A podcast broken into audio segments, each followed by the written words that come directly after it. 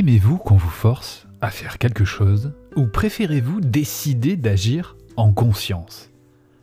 Si vous avez répondu que vous choisissez la seconde option, vous êtes en capacité de comprendre le point de vue de l'enfant et d'éviter de nombreuses crises. Le corps et le cerveau réagissent d'une façon particulière lorsqu'ils sont exposés à la contrainte. Ils se préparent soit à fuir, soit à combattre, se défendre, ou alors ils se figent. Quoi qu'il en soit, ces trois comportements instinctifs sont loin d'être une forme de collaboration à laquelle chaque parent rêve. Lorsque nous exerçons une force sur un enfant, il résiste et s'oppose car sa frustration est grande et que son cerveau émotionnel prédomine, le privant de ses capacités de connexion empathique et de raisonnement. De plus, l'usage fréquent de la force conditionne l'enfant et lui font ressentir un profond sentiment d'impuissance à l'origine de croyances limitantes au cours de la vie. Ajoutons qu'à l'opposé, l'enfant, en grandissant, peut aussi associer force à l'autorité et se rebeller à l'extrême pour s'affirmer face à des symboles de cette autorité qu'il a tant frustré et étouffé. Par conséquent, il est préférable de remplacer la force par des attitudes bienveillantes qui contribuent à ce que l'enfant consente à agir et apprenne volontairement de nouveaux comportements. Par force, j'entends les ordres, le chantage, les menaces, les punitions, les violences orales et physiques, les mensonges, etc. Si vous, parents, avez subi ce type de rapport dans votre propre enfance, il y a des chances que vous les ayez automatiquement reproduits dans votre parentalité et même dans vos rapports avec d'autres adultes. Pire, il se peut que vous pensiez que le monde fonctionne ainsi. Heureusement, nous pouvons reprogrammer nos circuits neuronaux et garder de nouveaux chemins dans notre cerveau. Ceux-ci aboutiront à de nouveaux comportements qui remplaceront les anciens. Afin d'y parvenir, vous aurez besoin de 45 jours. C'est le délai pour qu'un nouveau circuit neuronal s'active de façon pérenne. Pendant ces 45 jours, vous pouvez par exemple tester une des 12 alternatives ci-dessous lorsque vous sentez que vous allez avoir recours à la force avec votre enfant. Demandez à l'enfant de vous aider et le remercier pour sa collaboration. Merci de m'aider à enfiler ton manteau. Lui proposer des choix. Tu préfères goûter ici ou au parc? Jouer. On saute comme des lapins pour aller jusqu'à la voiture?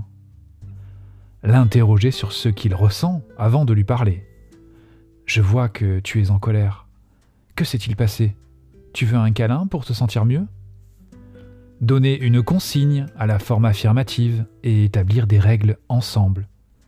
Marche à mon rythme, s'il te plaît. Ou alors parlons doucement à la bibliothèque. Quelle est la règle avant de passer à table? Tu t'en souviens? S'appuyer sur l'imagination. Tu entends? La brosse à dents t'appelle, il est temps de brosser, elle adore ça. Annoncer à l'avance l'organisation. Voici notre emploi du temps du matin. Nous commençons par... Et puis... Décrire les faits sans juger. De l'eau s'est renversée sur la table. Proposer de réparer en cas d'erreur. Je crois que ta sœur est triste car le jouet que tu lui as emprunté est cassé. Comment pourrais-tu la consoler? Peut-être en le réparant? Valoriser les réussites en les décrivant. Je vois que tu as réussi à faire tes lacets. Montrer l'exemple. Si tu es d'accord, je te montre comment faire. Simuler les situations par anticipation et se servir de jouets pour rejouer les scènes. imagine que tu souhaites traverser la route. Que fais-tu en premier? Voilà donc ces quelques alternatives à la force qui, on le rappelle, va plutôt induire de la résistance plutôt que de la collaboration. Merci de m'avoir écouté et je vous dis à très bientôt pour un nouveau podcast.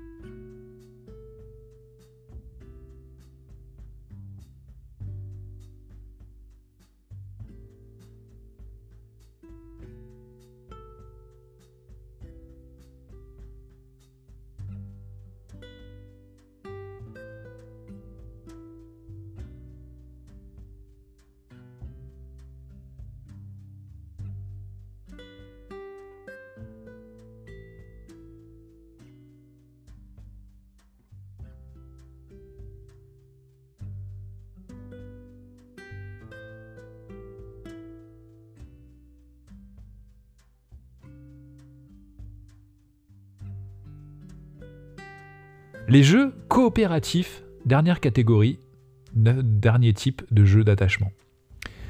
Les jeux coopératifs renforcent la complicité. Ils éloignent la compétition et ses risques sur l'estime de soi. Ils développent la confiance, puisqu'il y a une prise de conscience des apports de chacun. On peut par exemple construire un monument commun avec des caplas, euh, jouer à des jeux de société coopératifs, inventer des histoires ensemble, on élabore, une histoire en parlant à tour de rôle. Faire du sport sans compter les points.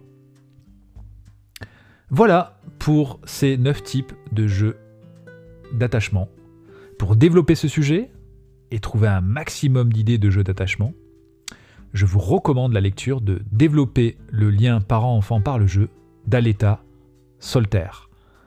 Je vous remercie pour votre attention et je vous dis amusez-vous bien.